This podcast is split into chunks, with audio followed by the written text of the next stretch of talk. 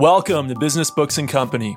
Every month, we read great business books and explore how they can help us navigate our careers. Read along with us so you can become a stronger leader within your company or a more adept entrepreneur.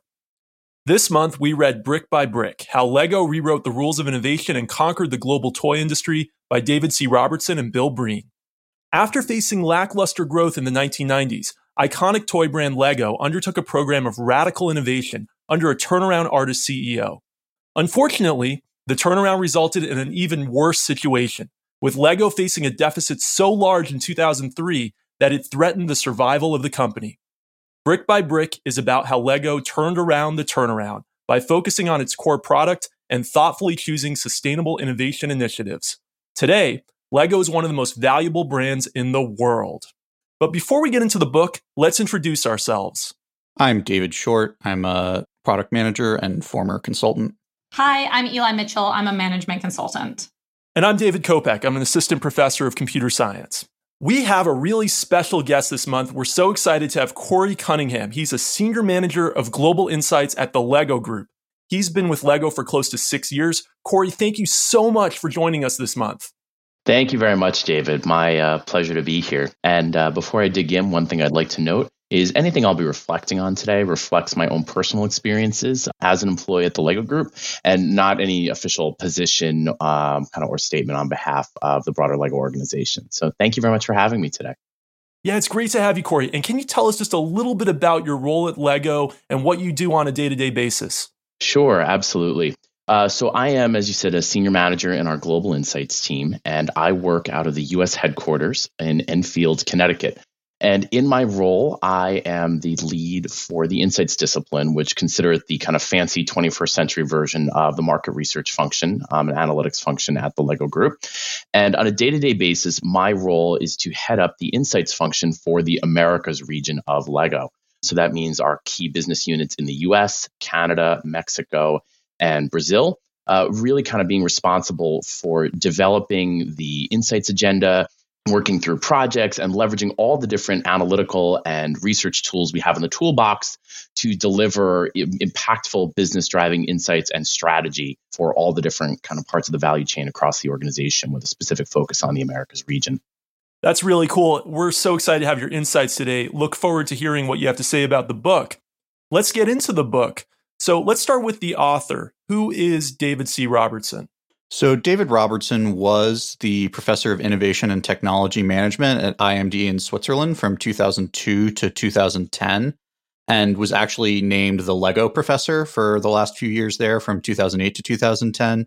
He previously worked at McKinsey, and since 2011, he's been a professor at Wharton. So, he uh, this book was released in 2013, so he was actually working at Wharton at the time, but I think he'd done much of the research while in Switzerland. So, let's get into the Lego group itself. How did the Lego group get started? Sure. So Lego got started in 1932 in Billund, Denmark. The founder was Ole Kirk Christensen. Uh, Corey, feel feel free to correct that. Ole Kirk Christiansen, you're close. Christiansen, got it. All right. I'm probably going to say that wrong for the rest of the episode. Um, so he was a carpenter and started making wooden toys and he focused on making really high quality wooden toys. Um you can think like yo-yos pole animals and such uh, back in the 1930s and part of the lore actually when he started the company was his son Godtfred at one point told his dad they saved money by only painting two coats of paint on these wooden ducks that were sent out for shipment instead of three. And ole said nope we do high quality toys here and told him to go to the train station, get them off the train, and stay up all night painting the third coat of paint on those wooden ducks. Um, and I believe, and I've actually been to the Lego Museum in Billund, so I think I saw this. I just didn't fully appreciate what it was. That uh, wooden duck is, you know, part of the company lore and therefore presented in the Lego Museum for all to see. So they had many a variety of toys.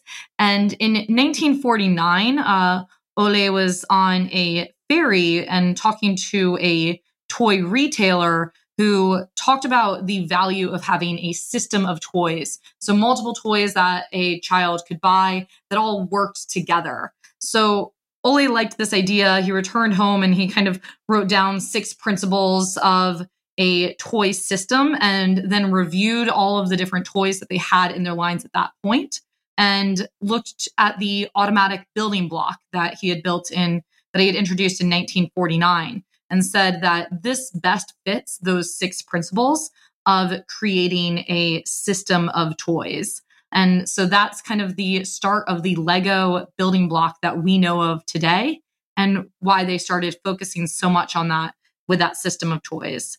It's largely been a fam well it still is a family owned company but it was also a family run company for many years. So in 1957 Godtfred kirk christiansen took over. Part of the big thing that he did was he introduced the minifig which made it much more of um, a system and you know you were able to imagine and create scenes with the lego system of play. And then in 1979 uh, the grandson uh, Kjeld Kirk Christiansen took over. Cal. Cal, thank you, Corey. You would not figure that out on your own. and I, I mean, I think Lego, we all grew up with it, right? Like it is ubiquitous around the world. In 1999, it was the toy of the century, actually, despite struggles that it started having in the 1990s as digital was introduced. And I'm sure that we'll get into that a little bit. And then, you know, as recently as 2020, it was actually, you know, lauded as the most reputable brand in the world. Um, and I think that it's one of the largest family owned businesses, certainly within Denmark, but probably within all of Europe, as it is still family owned. So Lego was growing quite well throughout the 50s, 60s, 70s, 80s, and then they hit a roadblock in the 1990s. Can you tell us a little bit about that period of stagnation? Why did they stagnate in the 1990s? So feel free to throw in other ideas because I don't remember the exact details of the dates. But I think a big part of the problem for the company was uh, sort of a, a, changing demographic that like children became much more interested in video games and like physical object toys became like a less prominent uh, source of play. And so Lego started to be disrupted in that way. And they chose to basically throw a lot of different money at different ideas and most of them just didn't succeed very well. So they basically dramatically ramped up their expenses. They stopped focusing on sort of the core business and tried a lot of uh, different ways to grow in new spaces, and many of those didn't really succeed. And so they ended up going from like a quite profitable company to you know ultimately having you know a couple of years of of, of significant losses. And I think a pretty significant corollary to that was losing sight um, through the innovation pipeline as different things were created was what was actually making money for the organization and kind of uh, divorcing an understanding of the different product lines and how they were rolling up to like the broader kind of p&l uh, of the organization. Um, so kind of lost focus of really where was the cash coming from and then where was it going out the door. So things aren't going well in the 1990s and they hire a turnaround artist ceo Poul Plougmann. Am i pronouncing that right corey uh, I don't know how you pronounce Plougmann in Danish. Paul Paul would be the first name, like literally how it's spelled. Paul. Sorry, Paul. And they bring in this turnaround artist, and he has a new plan. What's his radical turnaround plan, and how does it work out? So, as we've started to say, uh, Paul really pushed for innovation at Lego. So, the start of the book actually has a full chapter on the seven truths of innovation. Um, and it kind of goes through each of these, like, quote unquote, truths of innovation and a way that Paul pushed for a new product line or pushed, you know, a new technique at Lego, kind of following these th- truths of innovation. It's actually on, you know, commentary on the book, kind of an interesting, like, gotcha setup because you know the first chapter is kind of history of lego and then it gets to the turnaround uh, or you know the stagnating sales in the 1990s bringing in Paul to really accelerate sales again. And it go- goes through a whole lot of product lines that he introduced without really saying that they're failures kind of like hints at it a little bit. And then in the next chapter it's like oh and then by the way they uh, you know, started losing profits massively. You know, they were losing a half a million dollars a day. And it goes back and revisits all of the products that it talked about in the previous chapter and basically says that all of them were a failure. So commentary on the book is that it lost a little bit of my faith in it right at the start, just because I was like, whoa, wait, like you just kind of convinced me that this like Galidor and Spielberg movie maker set were all like really innovative things that Poul Plougmann had done. But then in the next chapter, you're telling me that none of these were successful. They all they all kind of failed and lost a lot of money.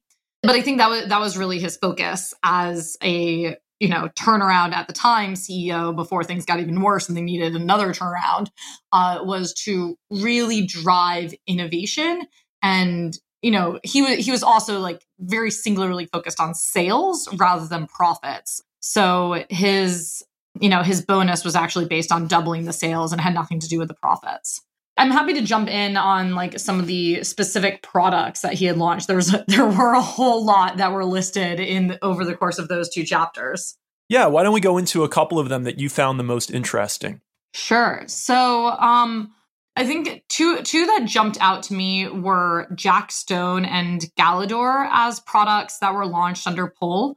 So, Jack Stone was essentially an action figure that was created to compete in the US with kids who were not uh, typically into building. So, you know, they were trying to expand beyond kids that are only buying Legos to build into kids, um, you know, that are largely looking at other types of toys. And I think that the challenge with Jack Stone is that they just fabricated this action hero. So it was like, you know, bigger than the typical Lego minifig. It didn't really fit into like the system of building blocks that kind of allows Lego to, you know, any set fits into another and you can always be building and always be designing and innovating with it. And it just like was completely separated from that system. And it was also a completely fabricated action hero. So there was no storyline behind it. There was, you know, no history, n- no reason that uh, kids would really want to buy this Jack Stone action hero. And then it seemed like it alienated core fans. So it just lost all around. You know, the audience that it was trying to capture, it didn't capture successfully. And then the core fans also didn't buy into it. So it sounds like it was out there for like one year and then hit the discount bins at all of the retailers. And if you look across the toy landscape, uh, what you can see is a graveyard of failed, what we'll say maybe is homegrown IPs across toy manufacturers. Uh, you know, everybody wants to be the next uh, you know the next hit series or franchise uh, that you know really spurs a whole universe of merchandise opportunities but you know it takes a really magic formula to get something to stick that kids really get excited about and for all the you know Jurassic Worlds and other major franchises that are out there, there's about you know 20 times as many that didn't make it. And um, you know there's probably an argument to say that Lego was overly confident that if they just you know used a formulaic process, that boom, it would work with kids, and that they can you know really be confident that that would happen. If you look across the toy industry, it is very difficult to make things stick. And, you know, there's not always a right answer or a wrong answer for why or why not. Um, but you know that's something where it's easy to get overconfident that oh it's a cool figure and it has action and therefore kids will consequently get excited about it and uh, you know kids are fickle and I think Lego got a little too um, over ambitious and overly self confident in what they could pull off that would automatically elicit um, enthusiasm from its core boy target audience. Yeah, so they, so they definitely bet big on Jack Stone. The other thing that I thought was interesting about it was like how quickly they veered away from their core values. Um, so as as I had mentioned, Lego started in 1930s in Denmark, and it, it survived through World War II. But Ole really felt strongly that war should never be a playtime thing for kids. So you know, Lego sets don't they don't really do uh, wartime Lego sets or, you know, just like with the action heroes as Jack Stone, but like with guns and such. Star Wars is actually an example, you know, when they did license Star Wars, the book talks about how it was really challenging and difficult at HQ because it was getting into making war a playtime thing for kids. And I think they, you know, felt felt that they were able to do that because it was a fantasy war, but um, that that was just like another thing with Jack Stone was like it felt very different from the core Lego. So they hire this turnaround artist, and the turnaround ends up being a bust. In fact, it leads to a crisis at the company in 2003. Can you tell us a bit about the crisis and just how deep it was? So they ended up losing a lot of money. I think that was sort of the key real problem is that while they'd been sort of stagnant, um, they had at least still been profitable through through much of these periods. And so this was the you know one of the first times where they were really actively losing money. And so they did uh, push out uh, Plougmann. They brought back in um, I'm forgetting his name, so Corey you could probably chime in. But the the grandson or the great grandson of the founder uh, to be sort of a figurehead and then um, they brought in a couple of other you know people this a cfo and sort of a, a, head of strategy who was ultimately going to become the ceo and so that was a, a, a, former mckinsey consultant i'm blanking on his name as well. So so corey if you can help out with the, the names. Yeah uh, Jørn Vig Knudstorp was the ceo was the um, guy who was brought in from mckinsey. And um, Kjeld Kirk Kristiansen was the grandson who was brought in as uh, ceo in terms of the issue that they were having uh, at that time, there was one chart in the book that I just like loved. I love charts. Uh, that showed sales, profits, and the number of new toys. And it basically shows sales are like stagnant from the chart shows 1994 through 1998. So there's like not much of a change in sales. And then profits just plummet starting in 1996 all the way to being negative in 1998. And at the same time, the number of new toys introduces introduced skyrockets. So it starts at 109 in 1994 and increases all the way to 347 in 98. And I think that's kind of that issue that was going on with Plug was that they were just innovating too much and launching so many new toys and not paying attention to the profits of each and that that's kind of what caused the negative returns and the crisis in 2003 uh, that results in them kind of having to revamp the entire management team and part of what makes the Lego group so successful, as is talked about in the book, is the fact that you have a core portfolio of elements, which is the technical name for bricks or, you know, tree branches or whatever it might be, that you know in one set might be a croissant in another set is a piece of decor next to a light on the outside of a building and in a third set is you know flare on the back of a motorcycle. And you get high levels of efficiency because you can use a single mold for all different sorts of pieces. Um, and as a kind of a fun sidebar AFOLs which we call our adult fans of lego um, as mentioned in the book uh, really love spotting how these singular pieces are used in all different ways. So once you start proliferating the number of elements and the ways in which they're used, uh, as the book mentioned, you really lose the economies of scale and the efficiency in production, and then your profits kind of take a nosedive as your number of product lines and things like that expand. Yeah, I found that whole, whole section of the book really interesting. So I, I think they said it's basically fifty thousand uh, dollars to build the the sort of core core mold for these pieces and so if it's, you know, something that's used in millions and millions of instances, it's effectively, you know, free. But if you're only using it in, you know, a thousand sets or something like that, then you're spending five dollars per just on, um, you know, creating that mold. And so the the need to decrease the proliferation of different pieces and sort of constrain the designers a little bit to to focus more on, you know, core pieces that could be used across a variety of sets and you know, obviously, there are cases where you really do need that unique thing. Um, they specifically talk about you know Indiana Jones's whip, right? Like that that makes it feel really you know genuine and real in a way that like nothing else would necessarily work. But you just can't do those all the time. You can't have every set have these unique pieces that are never going to be reused anywhere else. Yeah, I, from my ops perspective, I really enjoyed uh, reading those examples as well. You know, I think they talked about how they have a police set where there were 12 policemen that like each of them had a uniquely different face, which actually like requires a whole separate process uh, for manufacturing. And it was just incredibly inefficient. Like, you know, the average eye wouldn't really even identify or appreciate the differences between those faces. And with all of that, it seems like the they weren't tracking the profitability of it. So when Knudstorp came in, you know, there was no activity based costing, which he's a management consultant. I'm a management consultant. We do a lot of activity based costing.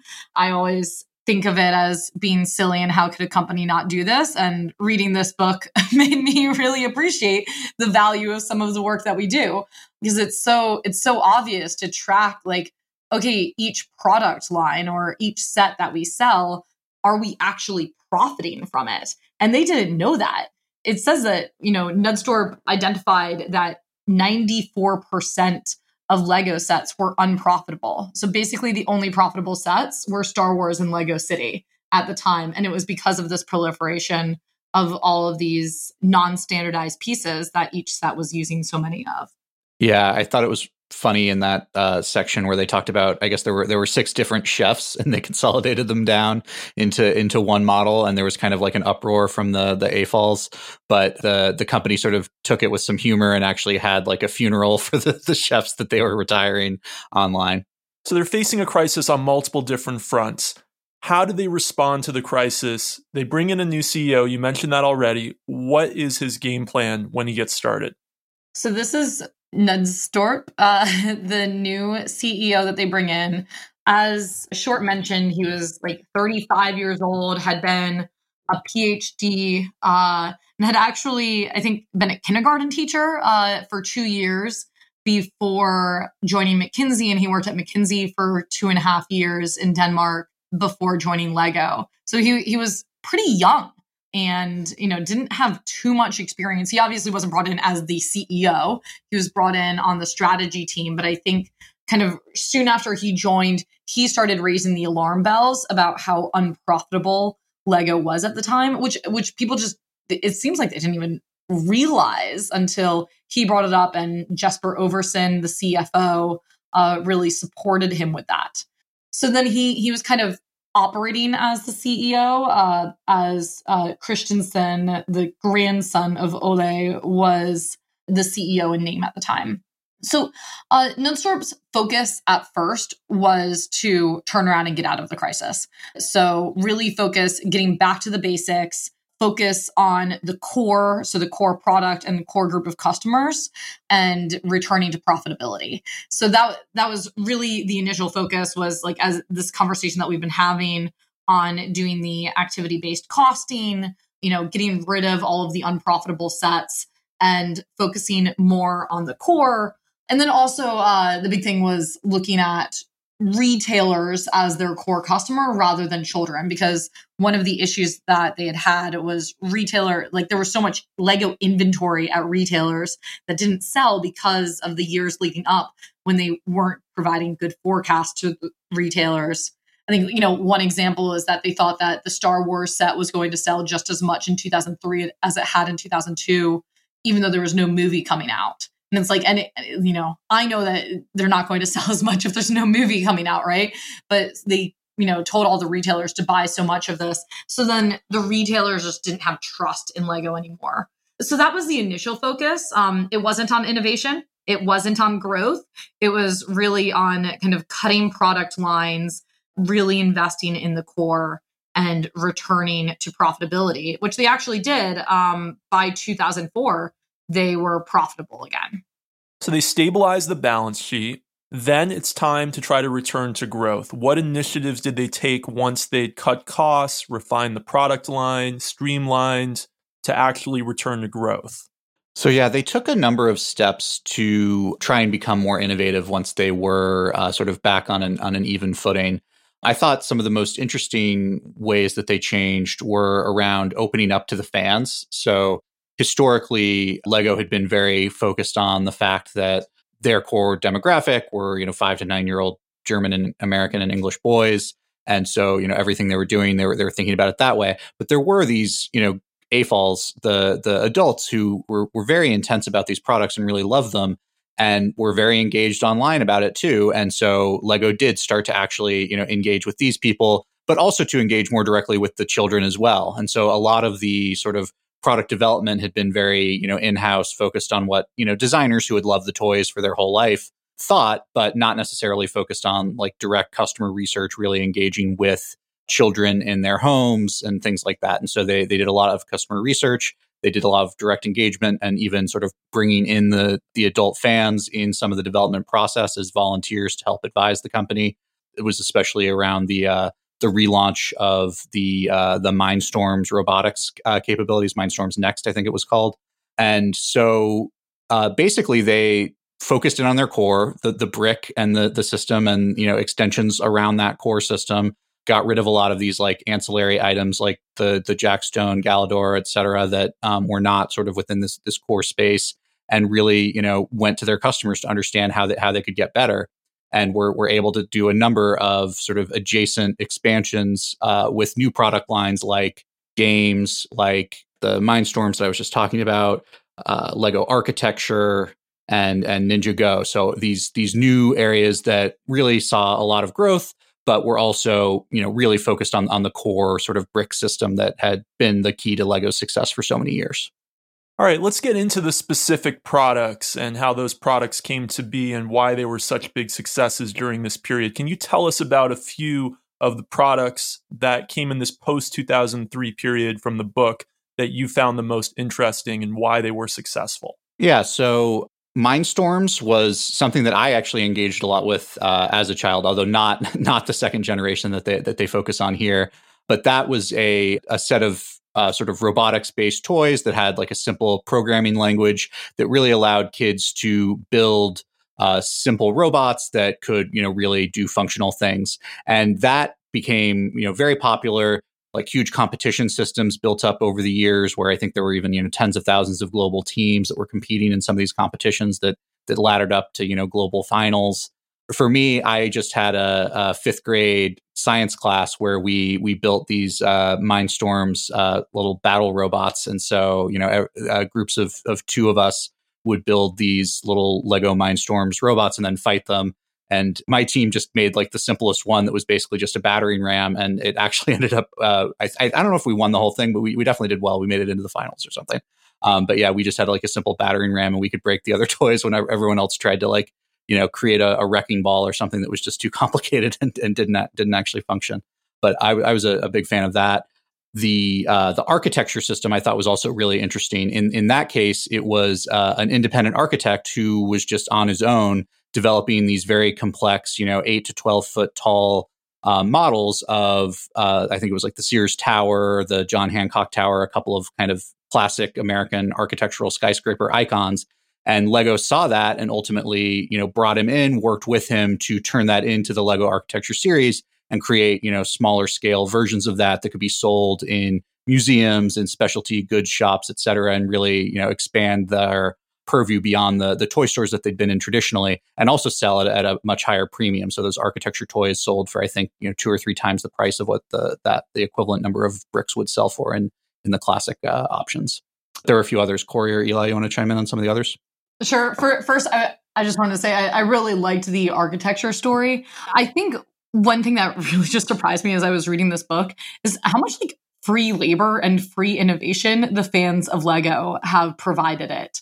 So there, there's just several examples with product lines where uh, the AFOLs are involved and provide their feedback and provide their insights for some of the products. And you know, for for some, they even like formally created teams and groups that provided feedback for I think all they got were like free Lego kits coming out of this. And it shocks me that that's so core to their innovation and is formalized, but isn't formalized to the point that they're actually paying these people as advisors or consultants. And I think it just goes to show the customer loyalty that uh, customers are kind of willing to provide this input and they're just excited to see it uh, come to life, you know, and not saying, okay, but will you pay me for this? So the uh, architecture kit was an example of that, where this architect, Adam Reed Tucker, had created six foot, I think even up to 18 foot architecture uh, sculptures out of Lego bricks. You know, I think he started with the Sears Tower, but this was this was all also free advertising, right? Because it would just be really big. There would be you know news stories published about what this uh, architect was doing, and then when he met Smith Meyer from Lego, he said like, oh, "Okay, this is great. Could we uh, package this for kids?" Tucker, not a Lego employee, went and created a set uh, for the Sears Tower that could be built, you know, a smaller set that could then be sold and like presented it to read to Smith Meyer a year later. And it, like that's just incredible that there was that much um, innovation being produced by customers. I think Ninjago was one of the other big lines that they talked about through this. One thing that I uh, well, so so first, Ninjago is essentially uh, ninja figurines uh, Corey would love to understand how much these actually fit into the Lego system. I, I like didn't really understand that from the book, and I don't know exactly what they are. But they wanted something that would essentially go viral in schools. The goal that they actually set was that it would be banned from schools because it would be so popular. Um, so loved thinking of that as a corporate goal that you're going to build a, a figurine that is banned from schools. And what they ended up doing was building something that had like it was on spinners. So two people could take their Ninjago on separate spinners, and when they hit when they collided with each other, one would pop off, and then therefore you won. So it made it a bit of a competition when you won, you got to claim like the sword from the other ninja. Um, so there were many elements to this that just made it really viral and really exciting for the kids that were using Ninjago. So, Eli, you bring up an interesting point around the fit with the Lego system in play, as we call it. So, that would be a case where you might look at it and say, hmm, what's going on here? You know, they talk about how important it is that everything's interchangeable, yet this feels like a somewhat materially different uh, play experience. So you're right. The play pattern is different. The competition is different. But what's meaningful is the core experience of building these characters that can spin when they break apart. You can build them in different ways with different accessories and things like that. So even though the play pattern is grounded in this head to head competition with the spinning function, the actual experience of building and how the characters come to life and their accessories still is what's core to the system in play. So in the book, they reference you know, new to the world, but uniquely Lego. I might be m- mischaracterizing it, but essentially that's what it said is the idea is how do we bring a Lego play experience to life where kids can build these characters in the universe they live in and building in the sense of Lego play, but giving them a new way to engage with a play pattern that is beyond just the standard, you know, build and display. Uh, for example, that a lot of people think uh, think of for Lego, and it's funny the example around kids getting excited about battling and spinning. Uh, something we talk about a lot is you know you've made it when uh, things get banned from schools. Um, and you know, if you think about different kid uh, trends and stuff like that that have um, progressed over time, uh, that was that was kind of the goal of, of developing something like Ninjago with the spinners that kids would bring to school and play with their friends. So still building, still Lego, just a different manifestation of the play experience. I love the way you put that, Corey. That's really funny. There's one other important toy in this section, Bionicle. Can you tell us a bit about that as well? Yeah, so I can I can talk a little bit about Bionicle. Um, so this was a line of call them like monster aliens, for lack of a more articulate description, uh, that were think like buildable action figures essentially. So remember, I was just talking about you know a moment ago this notion of uniquely Lego, but still new to the world, or something Lego can only provide, and that's where you know we were talking earlier around Jack Stone, for example, and it was a different character, but it really kind of lacked the DNA of what made it Lego. You know, the arms didn't articulate, you didn't build it in the same way, so it didn't have the unique Lego DNA. So Bionicle still brought the self-expression and the creativity of building these characters and that pride of building, but with a universe of these these buildable monsters and everything that went behind it that you know really made Bionicle succeed because it still provided that meaningful build experience kids felt that sense of ownership of the characters they created and kind of to the point i made around you know you can't always predict exactly what about a given ip or a certain franchise and the universe behind it that will resonate uh, this really just knocked it out of the park. The formula of you know this alien world and all the powers and things like that really met a need for kids and they had the excitement of you know building that character that was going to be joining this universe uh, kind of with the buildable construction figures. Um, and then you know you had the the really clever go to market strategy behind the new packaging, the alternative retail distribution to really target additional purchase occasions beyond the core wish list driven Christmas, Hanukkah, birthday sort of behavior. You know, where you found new ways to give kids a reason to get a Lego set. So, you know, not only did it hit a consumer need, but it also hit a shopper need in terms of giving people a reason to buy outside the conventional calendar, both in packaging, where it was placed, and consequently the occasions on which you might purchase it. So it had really had a few things working in its favor. I thought it was really interesting how like Bionicle was kind of like an outgrowth from um, Slizer and Robo Riders as well, and so that they'd sort of had, I guess, Slizer that that was really a breakout success, but they hadn't expected it to be, and so they had already prepared Robo Riders to replace it, um, and didn't have the inventory for like a second year, and then they sort of like paired the the best elements of both of those together to to then launch Bionicle that that then succeeded for for a number of years.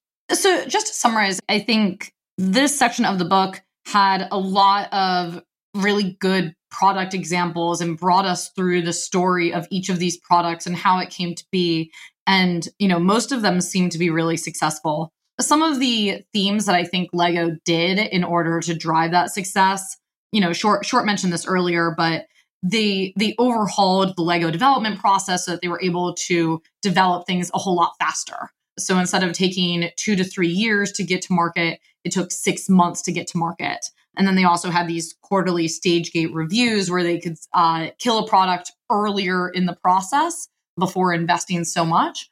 Or they could say, you know what, we think that this is a good idea, but this product just like need you need to sit with it a little longer, which it sounds like it didn't really happen in the Plougmann era.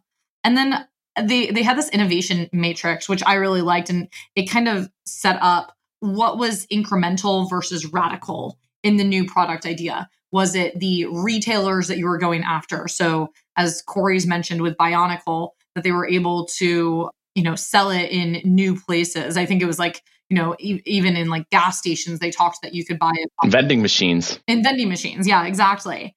You know, was it was it a new time of year again with Bionicle that it could get out of the Christmas holiday season based on when new shows were coming out? Was it a new product design? Was it a new market that it was going after? Was it new customers, right? Like, so there was this innovation matrix that set up to say, where was there a radical change versus where was there an incremental change? And that just sounded like a, a really structured way to think of it with how you're introducing a new product. And then finally, it seemed like they just opened up to the community a whole lot more. I think in the Plougmann era, they just said they rested on their laurels of being really successful, but were in Billund and, you know, kind of internally focused in Denmark and under Corey, I pronounced it incorrectly earlier. Knudstorp under Knudstorp. Yeah, Jön V. Knudstorp. Knudstorp. no, Danes are very well acquainted to everybody pronouncing it wrong, so don't beat yourself up. I six years later, and I still screw it up every yeah, now and then. Last month it was a book with a lot of Indian names, and I'm sure we butchered there as well. So we're really not doing a good job here but you know that they introduce customer insights as a step in the process for launching each product. And i'm sure corey that's why you've got your job right? I'd like to think so. Unfortunately they've kept our department around. So you know uh, job security for me hopefully. In the latter part of the book, they get into two product lines that get basically their own chapter. There was quite a contrast between the two, and I'm hoping we can get into that contrast. One of them is Lego Universe, and the other is Lego Games why did one succeed while the other did not? Which one succeeded? Which one did not? Let's get into the Lego games and Lego universe. Yeah, I really enjoyed these these two chapters. I thought it was they were nice little like counterpoints to each other. So Lego Universe was an MMO that they were trying to de- or that they did develop. Or what's an MMO? A massive multiplayer online game. And so the idea was that it was a a Lego universe where kids could, you know, build with Lego bricks online, um, and you know, uh, interact with each other through like sort of minifig avatars. And it was it was a really cool concept, and and like they actually even kind of call it out in the book, like someone really succeeded with this idea. It just didn't end up being Lego. Right. So, um, you know, Minecraft is obviously in a lot of ways a very similar idea and, and came out a little bit later but took a different approach. So anyway, ultimately what they say is that that Lego Universe failed in a lot of ways because of how demanding the Lego team was. So they were very focused on, you know, perfection and, you know, the so much of Lego's identity is um, having just really, really high quality products. And so they wanted the digital representation of Legos to be just as high quality as the physical Legos were but the computer powers just really weren't there at the time. And so the amount of processing power it took to render this perfectly detailed brick was such that you couldn't really do anything on screen. And um, so they, they kind of fought against that by having, you know, if you were further away, then things weren't quite as pristine. And then, you know, up close, it, it became very detailed. But really, just like the processing power wasn't such that you could have like that great of a game with that level of detail. And so, you know, Minecraft took a took a different approach, had a much you know lower fi uh, experience, and as a result you know was able to, to have something functional and cool and you know people really enjoyed it and then then build on it over time in contrast the uh, the lego games system was was kind of the opposite so lego universe they hired an out an external vendor. It was in like a space that they didn't really know very much about because you know online games not something that that Lego had real expertise in. They sort of were trusting the vendor, but then taking like a very hands on approach with lots of review cycles and whatnot, and sort of not giving enough power to the vendor to really go after making the best game, and instead like I think the terms literally said that there couldn't be any bugs in the software when it was released, which uh, Kopeck, I'm sure you can imagine, uh, not being a very reasonable uh, expectation to achieve. On, on the other hand, Lego Games was built internally uh, through the the Labs program, and it was really about developing board games based off of Legos. And so they they had a lot of success with that. It was frankly a much cheaper endeavor. They didn't have to really put nearly the, the resources. I think they put something like thirty million dollars into building the Lego universe. So it just had to have, you know, tons of users to really be profitable enough to continue and did end up getting shut down after about 15 months, I think, once it did launch. I think maybe five years after the, the initial, you know, start of the program. On, on the other hand, Lego Games, much smaller group, uh, able to really just have a couple of designers working on it in order to come up with these projects. Didn't really require a lot of unique pieces to be added on, so it could be done mostly from pre-existing things, other than the the die that they uh, that they developed. And so, yeah, it was it was a really cool like sort of counterpoint of these two different attempts at innovation, and you know where they really succeeded and where they really failed. So Lego is actually a family-owned business. What role did family ownership play throughout the book, throughout the turnaround, and maybe even to this day? So I think one thing we, we see in a meaningful way, and this is not unique to family owned to, to the Lego group in particular, basically when you have your ultimate stakeholder be a family, they have much wider latitude to make concessions around poor performance, moving the goalposts for what success looks like. Uh, you know, you don't have the pressures of Wall Street and things like that. Um, and because the Lego Group is really stems from the labor of love that was Ole Kirk Christiansen's um, initial innovation, there was really wide latitude to take the hit during the really kind of critical period where the company was struggling and uh, be willing to make those financial concessions due to their long-term vision for what a Lego play experience could bring. And I think if you had looked at your average publicly held company, uh, shareholders would not have stood, f- you know, for the amount of time it would have taken to turn the company around. And consequently, I think what it means at the end of the day is you probably wouldn't even have a Lego group today to be talking about uh, that would still be making products around the world. Um, so it really takes a family with a vision that there's something there, and that with the right people to make it happen, we'll get there. But um, you know, and then they were willing to take the financial hit accordingly, while the Lego Group kind of got its act together to figure out how can we make this a viable organization again. And I guess this is a question specifically for you, Corey. But how does it impact working there, or does it at all? Does it impact the culture at all? Yeah. So one of the things that's interesting in ter- working uh, for a privately held company internally and it still kind of blows my mind is I have yet in nearly six years of working there to hear a quarterly number reported.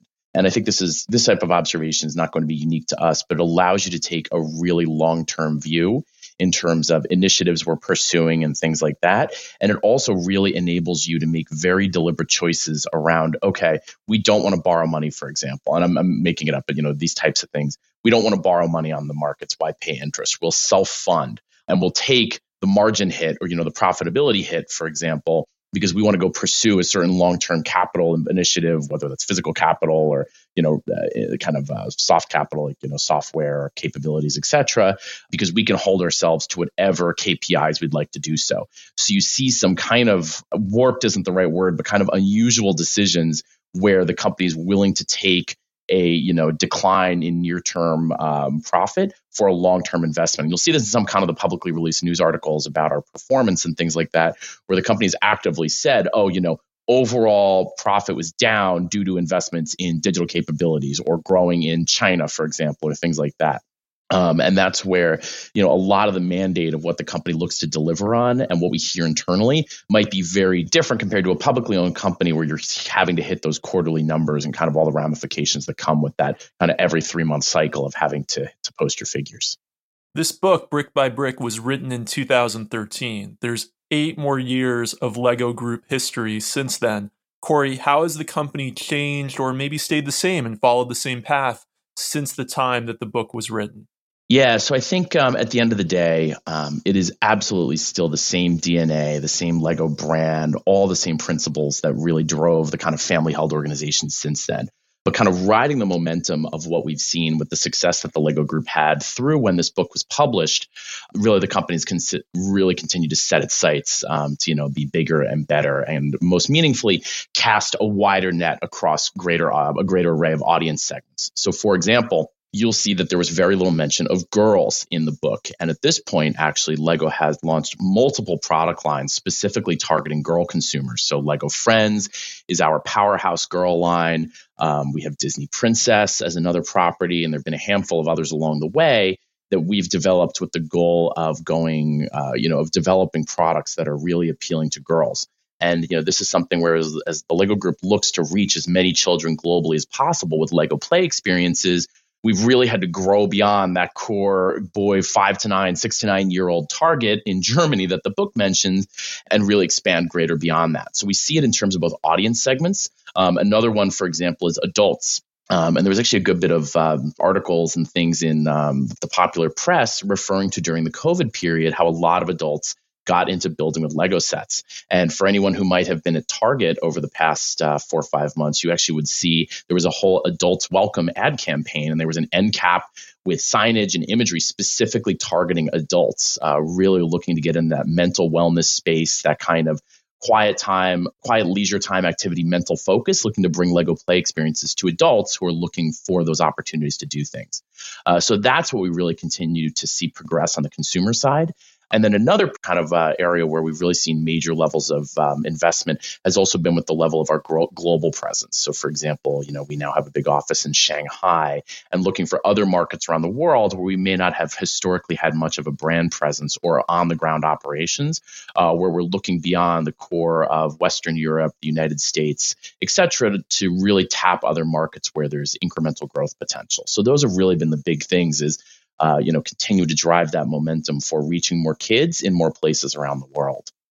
Brick by Brick does get into a bit how Lego was using insight from its core fans and from especially plugged in customers to develop new products and and develop focus groups. But this is actually your day-to-day role at Lego, so I'm hoping you can shine some more light on this and tell us how today Lego is using customer insights to develop new products. Sure, sure. So this is absolutely my wheelhouse. So at the end of the day, what the Lego group tries to do is is really say that every decision we make needs to be grounded in some sort of insight. So why is it that, you know, if we're going to go pursue a certain strategy, whether that's with product innovation, with our marketing strategy, with our retail distribution strategy, whatever it might be, you know, it has to be grounded in a reason for why are consumers or shoppers, you know, why should we pursue a given strategy, uh, you know, based in how consumers or shoppers are behaving. And really, kind of one of the luxuries of being in the global insights team at the Lego Group is um, insights really form the core of everything we do. And what we find is that by really fundamentally understanding uh, you know, if you just go down a layer below, okay, you know, do you like this new product line A or new product line B? What are kind of those fundamental things, for example, that make kids tick? Or why is it that shoppers, you know, really feel that sense of success when they buy toys? Because what's interesting is, um, you know, when people are buying, let's say, conventional center store consumer goods, it's a pretty mundane experience. If you know you're buying laundry detergent or string cheese or oatmeal or whatever it is. But buying toys tends to be quite a bit more emotional because there's a lot of that sense of satisfaction of I want to find the right gift, or kids get very wound up around what it is they're buying. So everything we do really starts with this sense of how is this going to deliver in a meaningful way to fulfill a need the kids have um, or adults as consumers, um, you know, with how they're looking to you know develop that sense of self-confidence with how they're looking to tell stories whatever it is. And if we can't justify why we're making a business decision grounded in some level of understanding of what our kids needs whether that's emotional or physical via play or how is it pertaining to a reason that a shopper might be buying something in a given occasion then we probably you know have to do some further homework to understand what is it that the need that's actually being filled here? How does this target what we're doing? And anyone across the organization when it comes to a touch point that a consumer or a shopper experiences needs to understand what is the insight that is driving it. And that is something that we think about a lot is if you where you being whomever you are within the lego group can't justify how your decision or the strategy you're pursuing is meeting a need as articulated to us through the research we've done talking to our consumers and shoppers then you know there's probably going to be a gap there and you know in terms of level of confidence that you'll get within the organization And it's kind of a really uh, kind of fundamentally embedded process where no matter what the milestone is, what the business process is, where we see people saying, here's what we know about fill in the blank in terms of boys, girls, adults, shoppers, grandparents, whomever. And here's, you know, the things that really um, is the need to be filled here. Well, then we can justify why we're doing what we're doing. And there's a real culture of kind of rationalizing your your strategy based upon what we know about the broader landscape. So that that's kind of the core of what we do. And we'd like to, I mean, I'm biased because I'm in the global insights discipline, but we'd like to think that one of the major reasons for our success and the book touches upon this in terms of kind of saying how during the crisis we got away from really understanding what it is that made our consumers tick. Really saying, you know, this is something that we have to understand because if we don't, somebody else, Mattel, Hasbro, a startup in the industry, will go figure out what that untapped need is and, and go pursue it. So that's where really, if you think about what is the decision you're making, ultimately, how is that consumer using your product or that shopper buying it? How are they experiencing it? And what is it that we need to be thinking about in order to make sure we align to that in, in as an effective way as possible?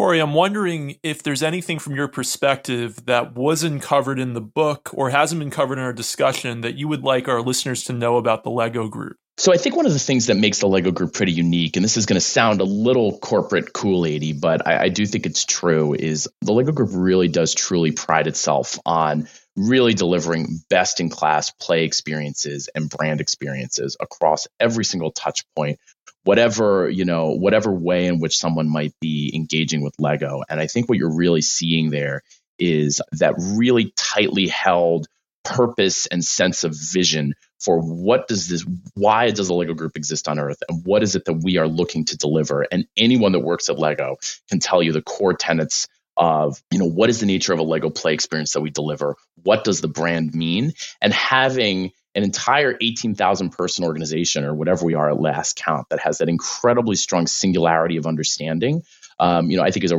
really critical linchpin to our success and you know it does sound a little corporate brainwashing ish um, but when you really very clearly have everybody understand what does it mean for that moment of magic when a kid picks up a lego brick or you know more recently during covid even adults uh, you know, we all understand what it takes to make that magic happen. That is where you really see the kind of success come to life. And it's pretty rewarding, you know, to be in a 500 person global marketing conference, for example, with marketers and the product designers all from all over the world together in Denmark and everybody, no matter what, understanding what it is to bring the brand to life. Having that sense of single purpose, no matter who you are in the organization, is pretty rewarding and special. And I think it's something that we really pride ourselves on delivering day in and day out.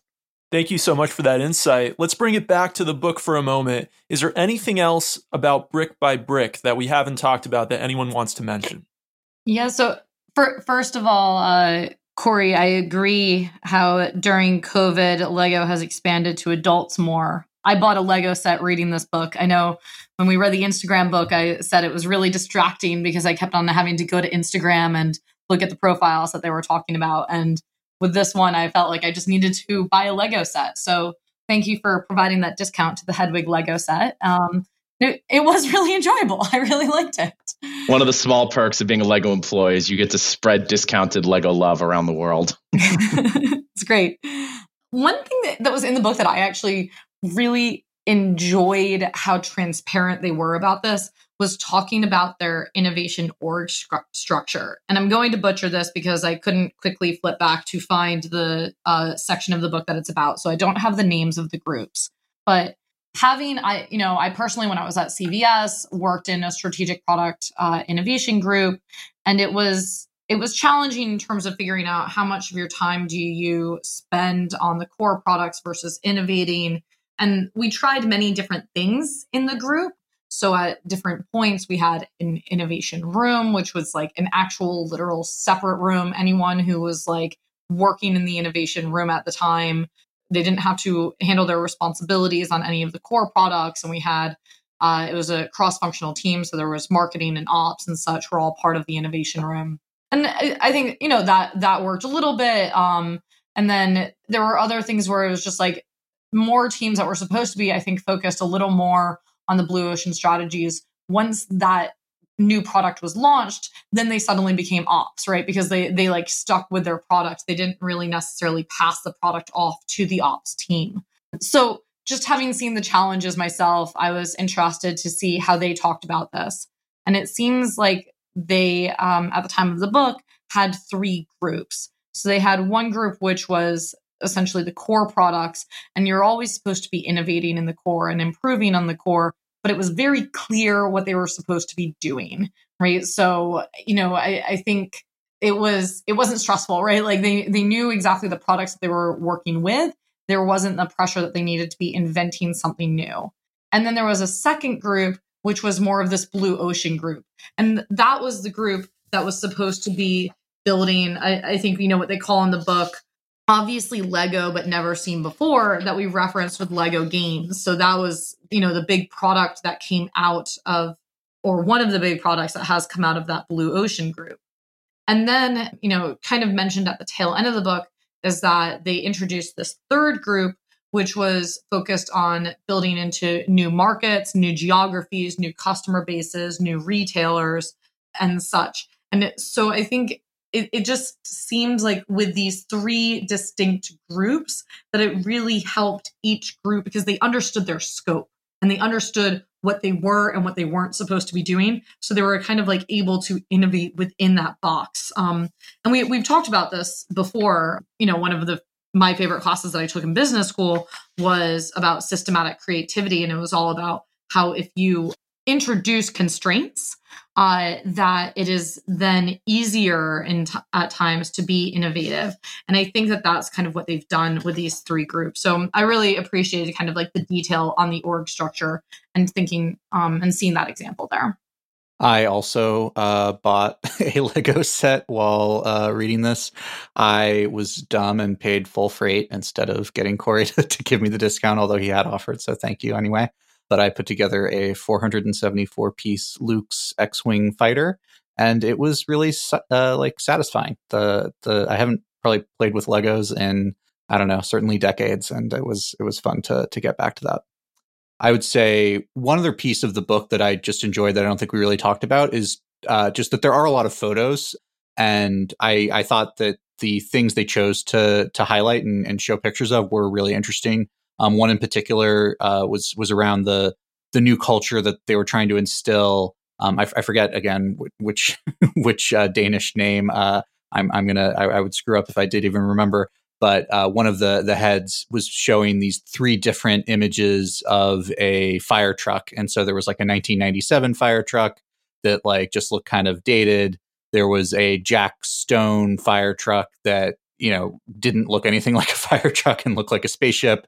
And then there was like the new thing that came from the design team that was like a modern fire truck. It really did look like v- distinctly lego but really seemed like a fire truck. And that like that was the uh the new vision they had for themselves sort of going back to the core you know making toys for children that they can really relate to and understand. And so yeah i i, really would would would recommend getting the physical book for for having those uh those images.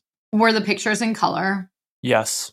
It varied actually. So there's like a, a section of color photos in the middle. And then uh, throughout the book, they had some like black and white imagery just like in line. Okay, got it. On the on the Kindle version, it was all black and white. And very annoyingly, if you clicked on the picture link and went to the picture, there was no link to bring you back to where you had just been. So that was annoying. Looking at pictures of Lego elements and sets without color is kind of a shame. That takes half the fun out of it. Eli, quick tip: if you hit the back button on your Kindle, it'll take you back to where you last leapt from. Well, that's just embarrassing. Thank you. All right, so now the big question, the most important question: Do you recommend this book, and who should read it if you do? Yes, I recommend this book. I thought it was really good. So, you know, well well done in suggesting that we read it, Corey. Thank you a few reasons. And and obviously you know i'm talking to a crowd of people that are interested in business books. I think if you're interested in business books this is a good one. It had a bit of a narrative feel. Uh, it wasn't you know it wasn't solely focused on one person's perspective. They had interviewed the authors had interviewed many people at lego but there was a bit of a drama to it right? Because it sets up uh, the decline in the 1990s and early 2000s and you know just sets up where they are and that they need to turn it around and, and like I, I felt that like i like really felt the drama in the book. So I thought I thought that was really cool and how, you know, they they expressed that. And then I, I think that they introduced some helpful frameworks for thinking through innovation with a lot of really detailed stories and those stories are memorable right? Like re- being able to remember and cite like why each product was a success or a failure and like what was the issue with it i thought was really cool. And then I, I, know we've talked about this before how like some of the books we read it seems like oh everything's just a success right? Like because they only focus on the success. But obviously with the turnaround bit you know they focus on failures up front. But even with the turnaround they talked about uh universe lego universe and how that was a failure and why that was a failure. So I, I felt like it was a pretty honest book. And then finally at the at the end uh you know a, a bit of self promotion but david's david robertson does actually provide some frameworks uh and some takeaways that you can use and you know points to his website where he has a diagnostic survey uh, and a generic innovation matrix and such that you can use from his website so you actually can take uh, some of the learnings from the book and like directly apply it to your work if you do any innovation work so for that reason you know I, I think it was an enjoyable book to read and to see the story of so many of these things that you are probably aware of uh, being as Lego is one of the most recognized brands in the world and I, I think that there were some really helpful takeaways from it. So I'd recommend it. Yeah, I would recommend it as well. I think we, we talked about it a little bit earlier. I think it is a little inconsistent in that, I don't know, it's maybe like pages like 20 through 100 or something, where it gets a little bit like dry as it's just going through all of these products and they sort of seem like successes. And, and then, you know, they, they sort of rug pull you and it's like, oh, actually, they, they were failing through this whole period. These were not really successful, or at least not successful enough for how much they cost. So that part I like sort of got slowed down in, but then once I got past that, I thought the the rest of the book was really great. And yeah, especially around the turnaround idea. So I think like this, you know, iconic company that had been incredibly successful then goes through some struggles and actually is able to like pivot, um, you know, go back to the core and then actually expand from the core as well was just like a, a, a really cool story. And and again, to, to echo some of what Eli said, I, I, I like that they were really transparent with the the struggles as well as the successes and that it wasn't just a oh you know here's how lego is so amazing it was here is like where they messed up and here's how they figured out how to to really succeed again in the future corey what about you who would you recommend reads this book Oh, everyone, obviously, anyone that likes Lego. No, I'm kidding. Um, I think what's kind of illuminating to me is, um, you know, understanding what a company with even ostensibly a super powerful brand can do to go off the rails, and then what it means to harness the power of your core brand and um, really make that work for you. So I think you know, understanding organizations, if you're if you have the luxury of working for one, um, where you have a tremendous amount of um, brand momentum and how you really can figure out like what is it that makes us tick? Why do our consumers appreciate us? And what can we do from there? So i think for for companies who have a similar kind of long history like lego there are um, really some things to learn there. And i think uh, that that's the most interesting part even as an employee to me is how they were able to you know really take the momentum of what we had stood for and make that continue to work in our favor going forward Personally, I would definitely recommend this book. I think it's one of the better books we've read this season. You have to give it a chance because the first two chapters are going in a direction that is totally different from the rest of the book. After chapter two, it feels a little bit like a laundry list, like here's all the ways they innovated. And then you get the big twist that we talked about. Oh, by the way, they didn't all work out. And so give the book at least three chapters before you give up on it. I would recommend it to anyone who's interested in business books, obviously, but especially if you love playing with Lego bricks. I loved playing with Lego bricks growing up. And that just added a whole other element to reading the book and hearing these stories about these interesting products that that fell into the Lego building system. Okay, next month we're going to be reading Radical Candor by Kim Scott. David, this was your pick. Tell us a bit about the book. Yeah, so Radical Candor is sort of a, a modern classic in management literature. It's been a bestseller uh, since it came out in, I believe, 2017. And it's really focused on how you can be a better manager with a real focus on these core concepts of, of challenging directly while caring personally about your employees. And so I've heard great things about it, and I'm really excited to read it with y'all. It sounds a little bit like Trillion Dollar Coach, but I'll give it a pass. I'm going to keep an open mind. Okay, anything that you want to plug, and how can our listeners get in touch with you? You can follow me on Twitter at David G. Short. You can follow me on Twitter at Emitch46, or more importantly, now on Instagram, you can follow my puppy, Archie, the Prince of NYC. And as an additional plug, uh, my future sister in law's book came out in the last month. It's called Gold Diggers by Sanjana Sathian, and I highly recommend it. And I clearly need to hire someone from the PR team at the company I work at because I don't even have a Twitter account. But uh, regardless, I'm honored to have been on today. And you can follow me on Twitter at Dave Kopec, D A V E K O P E C. Corey, want to thank you so much for coming on. You're our first ever guest in two years of Business Books and Company. So we're really proud to have had you. I think you offered some great insights for our listeners. And we want to remind everybody not to forget to follow us or subscribe to us on your podcast player of choice. And we'll see you next month.